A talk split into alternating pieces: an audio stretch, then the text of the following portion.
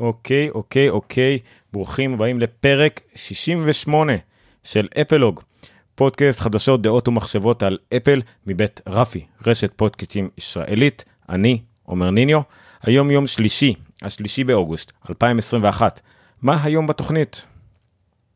אפל פרשמה לאישור דגמים חדשים של מקים ושעונים, אה, המקלדת החדשה עם הטאצ'אטי והכל נמכר בנפרד, נמכרת בנפרד, כרטיסי משך חדשים למק פרו, אינטל, עדיין אינטל. אה, וכמובן מיד אחרי הפרק הקודם ביום שלישי שעבר אפל שחררה את התוצאות הרבעוניות שלה, המטורפות שלה. והייתה גם שמועה על שיחה בין טים אה, קוק לאילן מאסק, אה, אפל ניסתה להסביר למה היא לא אוהבת הדלפות, ויש גם כמה ידיעות אפל TV, מיוזיק וגם בונוס מגניב לשיום. אז בואו נתחיל, אבל כרגיל, לפני הכל, טיפה על נותני החשות שלנו, האנשים הנחמדים ב-Things, T-H-I-N-K-Z. אוקיי, בניגוד לאיך שאני מסביר בנפ... אה, בדרך כלל, אני רוצה טיפה לקחת את זה ככה פרי סטייל. עוד כמה שנים, הרבה מהפנטזיות שהיו לנו לגבי מערכות ממוחשבות שונות שידברו אחד עם השנייה כנראה יתממשו.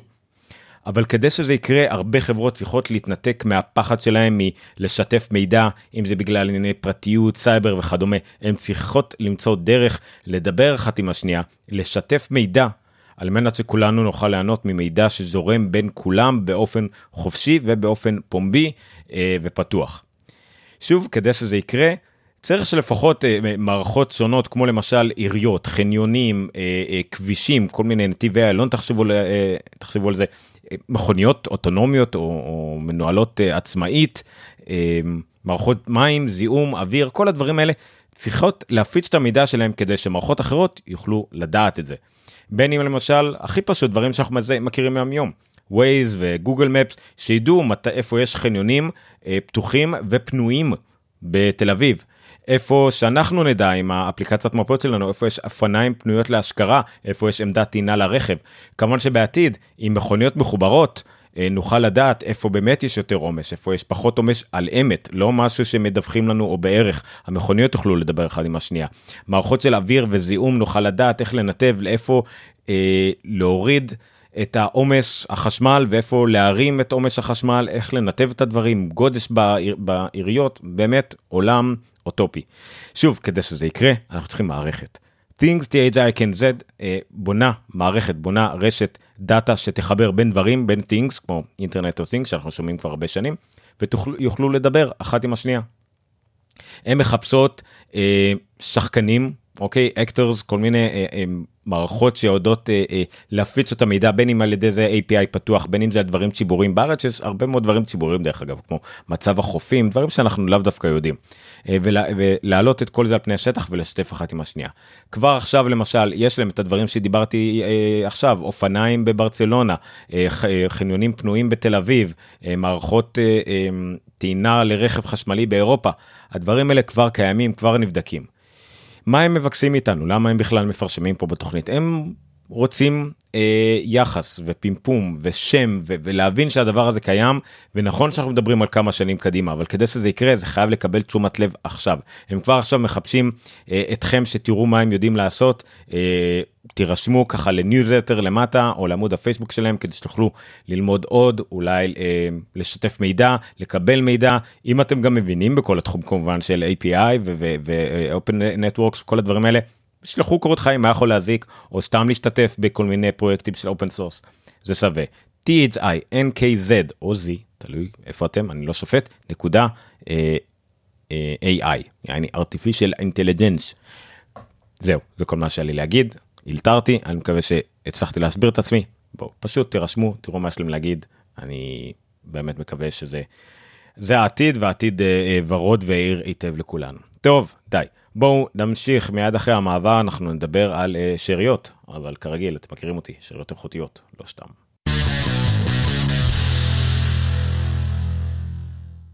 שבוע שעבר כמדומני מישהו אה, או לפני שבועיים שאל שאלה מה דעתי או מה אני חושב על הניהול סיסמה במקים החדש במונטריי שיהיה, ואם הוא ייתר תוכנות כמו one password וכדומה, אז א' כל אמרתי שזה נחמד, אני תמיד בעד אה, ניהול סיסמאות יותר יעיל, יותר איכותי, אבל אני גם מאוד אוהב את one password ואני חושב שיש להם מספיק אה, כל מיני פיצ'רים ודברים שהם נכנסים אליהם שלא באמת אפשר להחליף אותם, וכמובן די צדקתי.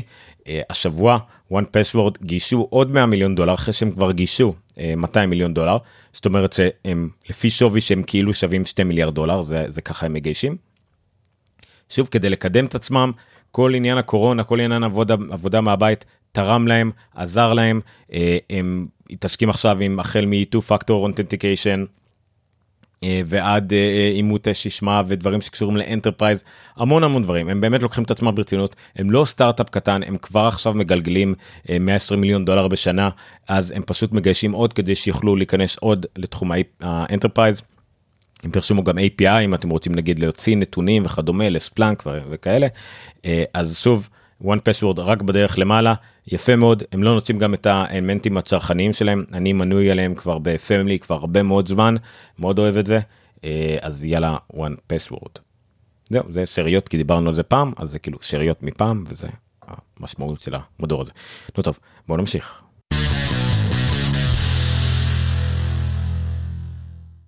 בגזרת החומרה תוכנה ושמועות.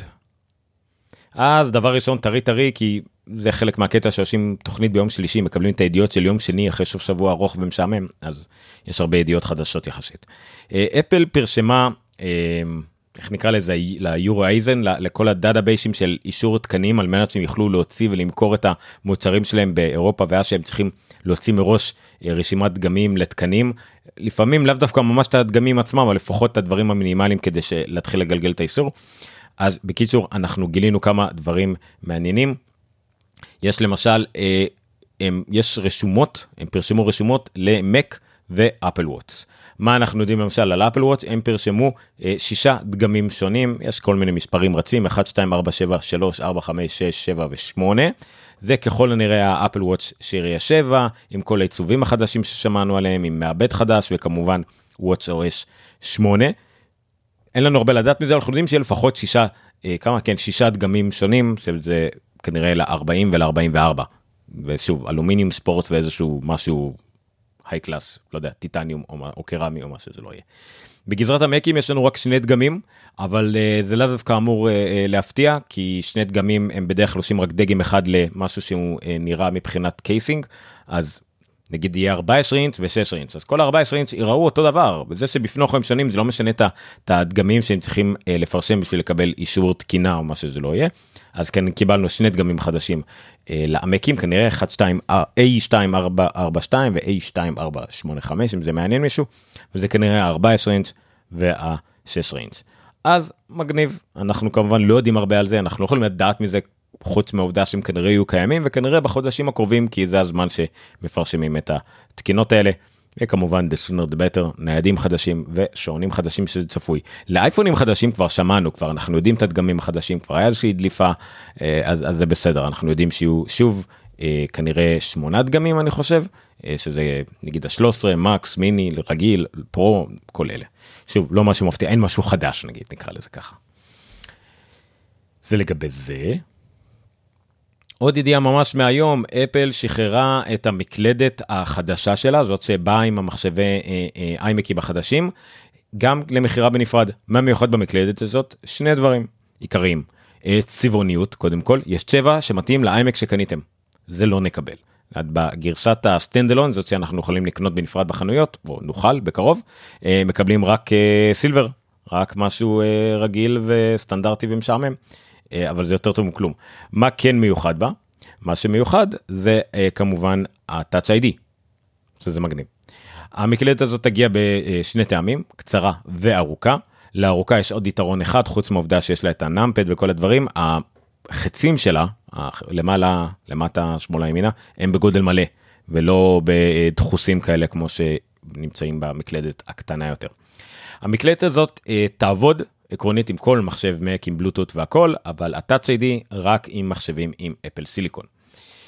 באופן אישי, למרות שהמקלדת הזאת יכולה להתאים לי והייתי קונה כנראה את הארוכה, אה, כי יש לי מקמיני M1 וזה אחלה, אני לא צריך את זה משני שיבות, שתי שיבות, סליחה. אחת, יש לי כבר אה, מקלדת שחורה, מגניבה, יפהפייה, תואמת לטרקפד והכל, ולא בא לי להחליף למשהו לבן או סילבר משעמם. אם היה כחול או משהו צבעוני אולי. והסיבה השנייה שאני לא משתמש בכלל בטביעת אצבע. כי כרגע למשל מבחינת המקמיני מדובר במחשב בבית אני יש לו אבטחה מינימלית ככל האפשר אני לא צריך uh, uh, touch ID כדי לפתוח אותו וכל הדברים האלה וכשכן אני צריך סיסמה אני משתמש בשעון עם שתי לחיצות על השעון בצד וזה בעצם פותח לי את הסיסמאות גם בוואן פסוורד גם בכל דבר אחר אני כמעט לא צריך להקליט סיסמה. אז זה שתי הסיבות למה אני לא דחוף לי המקלדת הזאת כל כך אם בעתיד יהיה לי נגיד מחשב מהעבודה או משהו שאני צריך אז, אז כן אולי אני אשקול את זה כרגע אין צורך אבל מאוד מאוד טוב שיהיה עולות הרבה שאלות על זה אז זאת גם אם זאת תהפוך להיות גם המקלדת דיפולט דה פקטו אז למה לא. ידיעה הבאה אה, עדכון למק פרו חשבתי לשים את זה ככותרת אבל זה סתם מטעה מדי עדכון למק פרו למק פרו אינטל הישן והכל מקבל רענון קטן בדמות אה, אפשרויות שדרוג לכרטיסי משך חדשים. יש אה, שלושה כרטיסי מסך חדשים שאפשר לקבל, שלושתם של רדיון אה, פרו, אה, W6800X אה, עם 32 ג'יגה זיכרון, GDDR6, אותו, אותו אה, כרטיס מסך אבל דיו עם 64 ג'יגה בייט זיכרון וגם W6900X המתקדם יותר עם 32 ג'יגה זיכרון GDDR6. המחירי שדרוג הם 2400 דולר, 4600 דולר ו-5600 דולר בהתאמה, הכוונה איזה מחיר תצטרכו להוסיף על המחיר של המק פרו כרגע, הם יימכרו בעתיד בנפרד, כרגע אין מחירים לגבי התמחור של הכוננים בנפרד, יש פה הרבה נתונים טכניים, זה ככה וככה אחוזים יותר טוב, ככה וככה אחוזים יותר טוב. אה, הרבה בלה בלה, אה, לא מזלזל כמובן, למשל 23% בשיפור בדה וינצ'י ו-84% באוקטן איקס, אחלה דבר, אבל זה שוק של טלאי אה, לאנשים שחייבים אינטל מצד אחד ואנשים שחייבים עכשיו מצד שני, כי אין ספק שמה שלא יגיע בעתיד מבחינת אפל סיליקון יהיה כנראה הרבה יותר חזק, אבל אנחנו לא יודעים מה יהיה עם כרטיס המסך, עם תאימות, תוכנות, אביזרים חיצוניים, דברים כאלה.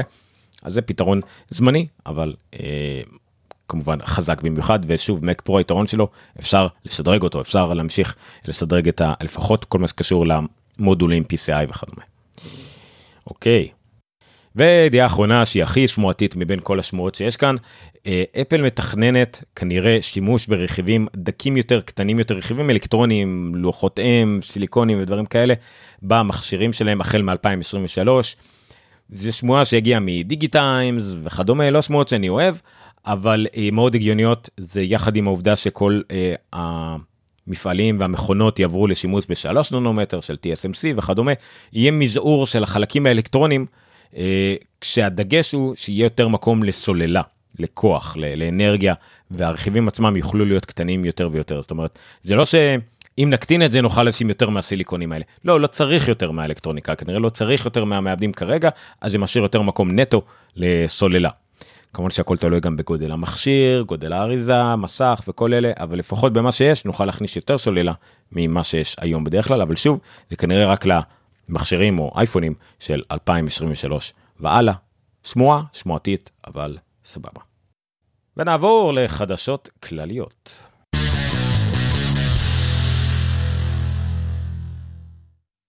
אז מיד אחרי הפרק הקודם שבוע שעבר כמו שאמרתי כשהסברתי שיש אה, אנליסטים שחוזים אה, את התוצאות הרביעיות של אפל אז מיד בתום השידור אתמול שבוע שעבר אפל שחררה את התוצאות הרבעוניות שלהם יחד עם אה, שיחות עם אנליסטים לאחר מכן סוג של משיבת עיתונאים בטלפון. אז סיכום קצרצר של מה שהיה מבחינת המשפרים והכל אתם יכולים אה, לקרוא לעומק בלינקים שפרשמתי פה אבל בשורה תחתונה אה, אפל הודיע על 81 מיליארד אה, הכנסות. 81 מיליארד דולר הכנסות, שזה 36 אחוז יותר משנה שעברה. אה, האנליסטים לצורך העניין חזו משהו כמו אה, 73 אחוז, אה, שזה 73 מיליארד, אז זה כמובן. אה, 49 אחוז מהמכירות האלה, מה-81 מיליארד דולר האלה, זה אייפונים. 21 אחוז זה סרוויסים, Apple TV, Apple One, iCloud, כל הדברים האלה. Apple TV, הטלוויזיה, לא המכשיר. 11% זה לבישים, שהכוונה היא זה אוזניות ושעונים.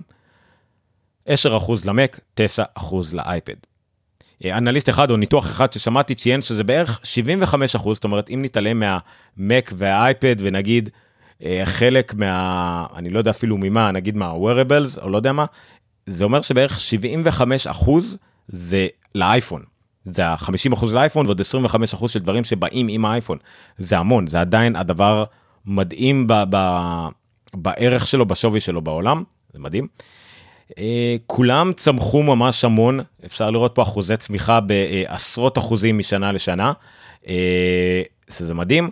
מה שצמח uh, הכי פחות זה המק והאייפד, הם עדיין בצמיחה. האייפד למעשה הוא בצמיחה ענקית וזה הרבעון הכי מוצלח שלו מזה 10 שנים.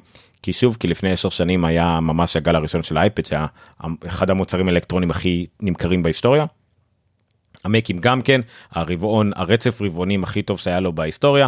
אפשר לראות את כל הגרפים עולים למעלה. הכל, הכל, הכל בעלייה, חלק יותר, חלק פחות, לפעמים העלייה מאטה, אבל אפשר לראות בכל הגרפים עלייה מטורפת. עוד מידע שאפשר שלמדנו מה, מההצהרות של אפל גם כן מול האנליסטים ששאלו שאלות ומה שלוקה מאסטרי וטים קוק אמרו בהכרזה הזאת אה, אז האייפון למשל יש לו גדילה דו מספרית זאת אומרת בעשרות אחוזים בכל אזור בעולם לא באירופה פחות בארצות הברית יותר בסין בערך כל אזור בעולם גדילה דו ספרתית הם אומרים שזה הודות לאייפון 12 שהיה שינוי מאוד גדול. אה, למשל בסין משהו כמו איזה 58 אחוז מכל הרוכשים היו רוכשים חדשים בסין אה, וזה מדהים.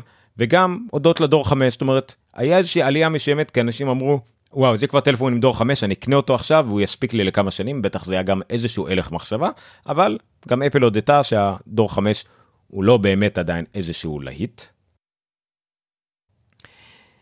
מבחינת uh, שירותים services אפל uh, ציינה 700 מיליון מנויים בתשלומים זאת אומרת 700 מיליון מתוך בערך לפחות לפי המספרים האחרונים ששמענו כמעט 1.5 מיליארד מכשירים בקיום, מיליארד מהם הם אייפון, אז נגיד, בוא נגיד בערך מיליארד לקוחות לאפל, 700 מיליון משלמים על איזשהו מנוי.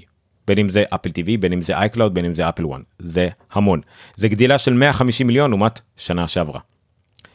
מק ואייפד, אפל ציינה ששניהם ביחד, זאת אומרת, העסק שנקרא מק ואייפד ביחד הוא top 50 חברות בעולם.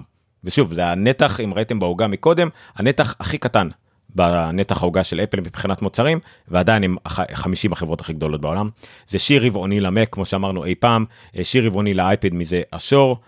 בשעון יש גם כן איזה נתון מעניין, 75 אחוז מהרוכשים את השעון אה, השנה זה השעון אפל הראשון שלהם. ושוב מבחינת אפל כל אייפון מיליארד אייפונים אני מזכיר לכם שיהיה לו גם אפל וואטס והם בדרך לשם 75 אחוז רוכשים חדשים. שזה מדהים. אה, מבחינת עתיד אפל אה, אה, פסימית בכוונה היא אוהבת להיות פסיבית אומרת שהרבעון הבא אמור להיות בעייתי מבחינת מלאים. שזה אין מה לעשות אבל זה די צפוי אבל הם כן בהחלט מאיימים במרכאות לזה המניה שלהם ירדה בהתאם בגלל האיום הזה. אני לא צופה איזשהו בלאגן מבחינת הכרזות למשל אני מאמין שהכל יהיה די דומה די אותו דבר, הכרזות, תאריכים, הכל יהיה פחות או יותר אה, אותו דבר, לדעתי לפחות. אחרי זה נראה. בהמשך לכל התוצאות הרבעוניות המטורפות האלה, אפל גם כן אה, דורגה על ידי פורבס עם כוכבית מאוד גדול, אה, פורצ'ן סליחה, עם כוכבית משמת כחברה הכי רווחית אה, בעולם בכלל. ב, יש להם את הגלובל 500 לפורצ'ן 500 הרשימה המפורשמת אז אפל היא החברה הכי רווחית בעולם עם הכי הרבה רווחים, שזה מדהים. אה, מבחינת הכנסות היא בערך מקום שישית. אה, אחריה ברווחים, בוא נראה, שכחתי לשמן את זה לעצמי, אה, אחריה ברווחים סאודי ארמקו, בכלל חברת החזקות סעודית כמובן שהתחילה מנפט, סופטבנק, חברת החזקות סינית עם מיליון דברים שונים שלאו דווקא מתמקדת בטכנולוגיה אבל הרבה בטכנולוגיה אין ספק אה, זה מבחינת הרווחיות מבחינת ההכנסות אז לפניה יש את וולמארט אמזון ועוד כל מיני חברות של פשוט מוכרות בכמויות זאת אומרת הכנסות שלהם הרבה יותר גדולות הרווחיות יותר נמוכה אז בגלל זה ההבדל בדירוגים. עכשיו למה יש כוכבית על כל זה כי זה המצב של אפל בשנת 2000. הם לוקחים את המדד הזה הפרסום הזה הוא תקף ללפני אה, שמונה חודשים או מצב שהיה לפני שבעה חודשים לא יודע אז זה כמובן קצת לקחת בערבון מוגבל דברים השתנו מאז אבל שוב זה עניין של כולם על אותו שדה ישר, אותם על אותו playing field, אז, אז בסדר. אז ביחס לפני, ליחס ל-2020, אפל הייתה החברה הכי רווחית בעולם. מרשים. עוד בחדשות הכלליות ובגזרת הדברים המוזרים של השבוע, אה, היה בלוס אנג'לס טיימס סקירה של ספר חדש שיוצא על אה, טסלה, ממנו לקחו כמובן חלק שרלוונטי לנו, לאנשי המק, ובו אה, שיחה בין טים קוק לאילן מאסק, שבה הם טוענים שכשטסלה נקלעה לקשיים ב-2016, טים קוק הוא זה שהציע לקנות את טסלה, הוא התקשר לאילן מאסק לקנות את טסלה. אילן מאסק לא, לא התנגד לאפשרות הזאת, אבל היה לו תנאי אחד, הוא רוצה להיות מנכ"ל. זה לא דבר מוזר, אפל למשל קנתה את ביטס, חברה ב-3 מיליארד דולר, והמנכ"ל אה, שלה נשאר מנכ"ל של ביטס, זאת אומרת יש מנכ"ל, זו הייתה מין חברה, סובסידיה, מנכ"ל והכל. אה, אבל כשטים קוק אמר את זה למאסק, אז מאסק ענה לו, לא, מנכ"ל אפל. טים קוק ענה ב-FU, ניתק את הטלפון והכל. מה שכן, כנראה כל זה אגדה אורבנית מטורפת. טים קוק בכלל אמר שהוא מעולם לא דיבר עם טסלה ישירות, אין לו שום אינטרס, הוא לא מה שהוא עושה, הוא לא מדבר עם, עם דברים כאלה, אה, כל מה שקשור לרכישות, רק בסוף אולי מביאים אותו. ואילן מאסק, זה דווקא אוהב לספר כל מיני שיפורי גוזמה ודברים כאלה, גם אמר, לא, אני מעולם, אה, הרעיון הזה, לא העליתי אותו בפני, אה, כמובן שהוא חשב על אם היה נגיד הוא היה מציע את עצמו לאפל או משהו כזה, זה מעולם לא היה. שיפור אחר אמר שהוא הציע את הרעיון הזה אולי לאפל, אבל מעולם לא שמע חזרה מאפל. יש דברים הרבה יותר קלים, זה נשמע כמו אחלה קוריוז חריף כזה מפולפל לצורך בחירות הספר, וזה כנראה אה, מעולם לא קרה. ידיעה אחרונה בתחום החדשות הכלליות של אפל, אה, זה גם משהו מעניין, אה, motherboard, אה, מגזין, אה, פרסם מכתב שהגיע אליו, מכתב שאפל שלחה למישהו שיש לו אתר למכירה, ל... אה, סכמות של אה, והדלפות של מוצרים של אפל וכדומה הם שלחו לו מין מכתב כזה cease and desist זאת אומרת שיפסיק את הפעילות שלו. אבל מה שמוזר זה שבו הם פירטו למה אה, הדלפות כאלה אה, למה הם לא, אוהבות, לא אוהבים את זה. אז היה את הטיעון הרגיל שה-DNA של אפל זה בהפתעה, ב surprise and delight, בלהפתיע את המשתמשים שלה, זה חלק מהשטיק, בניגוד לגוגל ואחרים, הם אוהבים כאילו את ההפתעה הזאת פתאום להגיד בבת אחת, כולם התרכזות, כולם מגלים משהו בבת אחת, מגניב. אבל הדבר השני שהיה יותר מעניין, הם טענו שכל ההדלפות האלה פוגעות ביצרני הקייסים, בשני דברים. מה הכוונה? אה, גם ביצרנים עצמם, אנשים שמייצרים קייסים על בסיס סכמות אה, לא נכונות בסוף, ואז הם משקיעים, מדפיסים, מייצרים טונות של סיליקון וקייסים והכל, ואז מתברר שזה לא מתאים בדיוק למוצר החדש. וכמובן הצד השני, שיותר חשוב לאפל, הצרכני, שאולי הזמינו אייפון והזמינו מראש איזה קייס, ואז מתברר שהוא לא מתאים, ויש פה איזה עוגמת נפש שאפל מנסה להימנע ממנה. זה כמובן נשמע כמו ערימה גדולה של חרטא, אה, אבל כאילו כמעט בכל חרטא של אפל יש אמת. פשוט זה לא הסיבה האמיתית, בוא נגיד, אם מתוך 100% סיבות אמיתיות, או, או באמת אה, הסבר למה, זה אולי 10 15 80 זה תכל'ס סיבות כלכליות וכדומה, ושוב, ואגו של אפל. בוא נגיד, אני חושב שהרצון להיות ה-DNA של להסתיר דברים, הוא הרבה יותר חזק מהעניין הזה של קייסים, ושאיזה יצרן ייפגע או צרכן ייפגע שהוא קנה מוצר מסין בשקל שלא עובד. יש משהו מאחורי זה, אבל זה מעניין שזה בכלל עלה, שזה התפרסם, אפשר לקרוא את הכתבה המלאה, את המכתב המלא, נחמד. שוב, זה פיקנטריה מה שנקרא. אוקיי, בואו נמשיך לשירותים ואפל TV.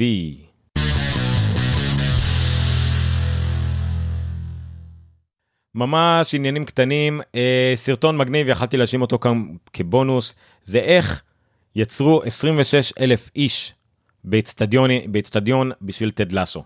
טד לסו, במיוחד העונה השנייה, כבר אה, צולמה בעיתות קורונה, אה, צולמה חלקה באולפן, צולמה שאי אפשר היה להשעות קהל, אי אפשר היה לצלם בח... הרבה הרבה מגבלות. אז בעצם האחראים על אפקטים מיוחדים הצליחו לייצר אה, איצטדיון מלאכותי בזמן שכל המשחקי כדורגל היו בעולם, קהל מלאכותי, שחלקו אפילו צולם בבית או במשרד ולא באיזה גרינסקרין שאנחנו מכירים, שוכפל אה, מאות ואלפי פעמים, אה, שמו אותו ברקע במין אה, רקע מעורפל, כאילו כל האפקטים שצריך, כל השיטות, כל הטריקים שצריך, זה באמת היה מדהים. זה סרטון מאוד נחמד שגם מסביר על איך עשו את זה פעם, איך עושים את זה בסרטים גדולים, אבל פה זה משהו קצת יותר סולידי, זה הרבה יותר דומה נגיד ל... פיפא וכל המשחקים וירטואליים האלה, NBA 2K, כל הדברים האלה, אבל יותר מושקע. בוא נגיד, אולי כי בפיפא זה הרבה יותר דינמי וצריך לזה לתקופות יותר ארוכות, משחקים יותר ארוכים, ופה זה רק לכמה סצנות קצרות ואפשר להתמקד בזווית אחת, אז מן הסתם שאפשר יותר להשקיע. אבל עדיין זה מאוד, מאוד מגניב, 26 אלף צופים, כמעט הכל וירטואלי, כולל האצטדיון, כולל האנשים, זה לא סתם קרטונים, זה באמת אה, אה, אה, מגניב לגמרי. אז אחלה שרטון מומלץ למי שמתעניין גם באפקטים מיוחדים וגם כמובן בטד לאסו. because you can never get enough of Ted Lasso לדעתי. והידיעה שנייה בכל התחום של שירותים ואפל TV שוב אמרתי זה זה קצר ולא צריך אה, אה, יותר מזה. לגבי ה spatial audio סאונד היקפי והכל אז ב Rolling Stones היה ראיון עם אה, המפיק של אלבומי הביטלס הוא הבן של המפיק המקורי של ג'ורג' מרטין אה, זה גיילס, נראה לי קוראים לו גיילס מרטין, הבן שלו, הוא כרגע זה שמפיק את כל האלבומים החדשים, ההוצאות המחודשות של האלבומים של הביטלס, אז היה ריאיון איתו בנוגע לביטלס בכלל, ולגבי ההפקות המחודשות שלהם ל spatial audio, יש פה כמה טידביטים כאלה מתוך הסברים שלו. למשל הסבר של למה Abbey Road נשמע הרבה יותר טוב ב Dolby Atmos בסאונד היקפי מ Sergeant Pepper. הוא הסביר את זה בכל מיני סיבות. בדרך כלל אלבומים של הביטלס אה, אה, הותקנו לדולבי אטמוס ממש בהתחלה ומאז השתכללו דברים. סרדן פפר ברמת ההפקה שלו הוא משהו אחר. אה, הוא מתכוון להפיק מחדש את כל האלבומים אה, בדולבי אטמוס מגרסת הסטריאו שהיא לדעתו הכי טובה. ולאבי רוד הוא תיאר דווקא יפה איך הם עשו את הדולבי אטמוס אה, הרבה יותר טוב והרבה יותר אמיתי. יש שם הרי את כל ההקלטות בנפרד של אה, ג'ון לנון, של מקארטני, של כל אחד. הם שמו אה, רמקולים באצטדיון המקורי של Abbey Road, אה, הם שמו רמקול בכל פינה של איפה הם היו עומדים אם הם היו באולפן, וברמקול הזה הוא ניגן רק את הקטע של ג'ון לנון, הרמקול ההוא ניגן רק את הקטע של מקארטני, של ג'ורג' הריסון, של רינגו, ובעצם הם אה, דימו מחדש את הלהקה נמצאת בחלל שבו הם הקליטו את האלבום. וברגע שזה נמצא ככה, הם הוסיפו את יכולות ההקלטה המודרניות שבה הם יכולים להקליט ב surround עם עוד מיקרופונים ולראות איך הכל נשמע מכל מיני זוויות ולבחור את ההפקה שלהם. אז זה בהחלט דבר מגניב לעשות ושוב זה והוא הודה בזה לביטלס יש את כל הכסף בעולם ואת כל הזמן שבעולם כדי לעשות את ההפקות האלה אז הם משקיעים ומוצאים עוד ועוד גרסאות של זה. אז זה מגניב אז למי שמתעניין ב spatial audio ובביטלס ואיך עושים את זה יש פה אני הבאתי תקציר מתוך הריאיון הזה ואפשר לקרוא את כל הריאיון המלא ב Rolling Stones. אוקיי בואו נעבור לבונוס מיד אחרי המעברון שלנו.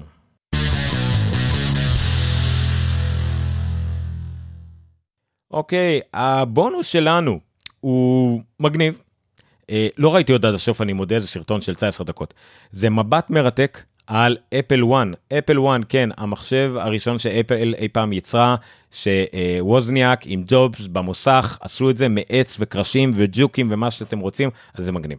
אז יש פה את ה-8-ביט גיא, נכון סליחה אני לא יודע אם ככה קוראים לו כן The 8-Bit Guy אה, לקח חלקים מקוריים יצא בעצם הרי זה כמו היה ערכת יצירה כזאת הוא יצר מחדש את האפל 1 אה, ממש הרכיב את הג'וק ג'וק אז קרא לנו את זה. ג'וקים את השבבים את הנגדים אחד אחד על הלוחם ממש כמו שווזניאק היה עושה.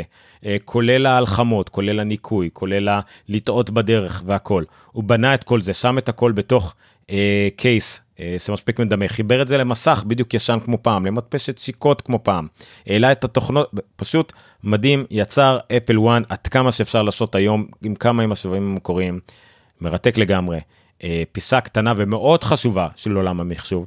נכון, זה האפל 2 שהמחשב החשוב באמת, אה, ששבר את העולם והיה עשי, ואחריו כמובן המק, שעשה עוד מהפכה, אבל אפל 1 היה הכרחי אה, כדי להגיע לזה. האפל 1 זה מה שהעלה את אפל לכותרות ועזר לה ליצור את האפל 2 עם כל הסיפורים המפורשמים שהם איך הם הלכו לחנויות מחשבים וניסו למכור את האפל 1 דרכם, לקחו את זה לתצוגות, אה, כל הדברים האלה. שוב, סרטון מרתק למי שמעניין אותו ואם אתם פה למה שזה לא יעניין אתכם.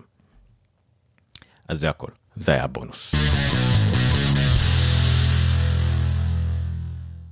אוקיי, עד כאן אפלוג 068. אה, אז אני הייתי עומר ניניו, אתם יכולים למצוא אותי בשטרודל עומר ניניו או השם המלא שלי עומר ניניו כמעט בכל רשת חברתית, מטוויטר, אינסטגרם, אה, פייסבוק, אה, לינקדאין. טלגרם, whatever, עומר ניניו, את אפלוג גם כן, אפלוג א' פ' ל' ו' ג' או APPLOG, אתם יכולים למצוא אה, בכל נגן פודקאסטים, ביוטיוב, בפייסבוק, בטלגרם, ב-VK, בכל מקום אחר אפשר למצוא אפלוג, שוב APPLOG או א' פ' ל' ו' ג'.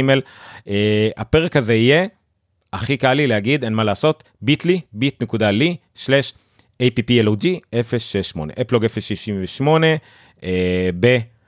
ביטלי, bit.ly, לשם זה פשוט יהיה הלינק עם כל הדברים, תאמינו לי, הכי קל. וזהו, עד כאן, שלישי לאוגוסט 2021. אה, נשארו רק עוד איזה יום או יומיים לאולימפיאדה, תנצלו מה שאפשר, אנחנו אה, רק יש לנו רק עוד שלוש שנים לאולימפיאדה הבאה, אה, וזהו. אני ממש גרוע בפרידות. אבל ניפגש שבוע, שבוע הבא, אז אני אפרד עוד פעם. גרוע לפחות באותה מידה. לילה טוב, תודה רבה. אה, אנשי הטלגרם אה, יכולים להישאר פה, להמשיך לדבר איתי, אם רוצים לעלות לשידור, לכתוב והכל. אם אתם לא בטלגרם ואתם ביוטיוב או בפייסבוק, כנסו לקבוצת טלגרם שלנו, חפשו את הקבוצת פייסבוק או מה שזה לא יהיה, ותגיעו לשם, אחלה דיבורים יש שם. לילה טוב, תודה רבה.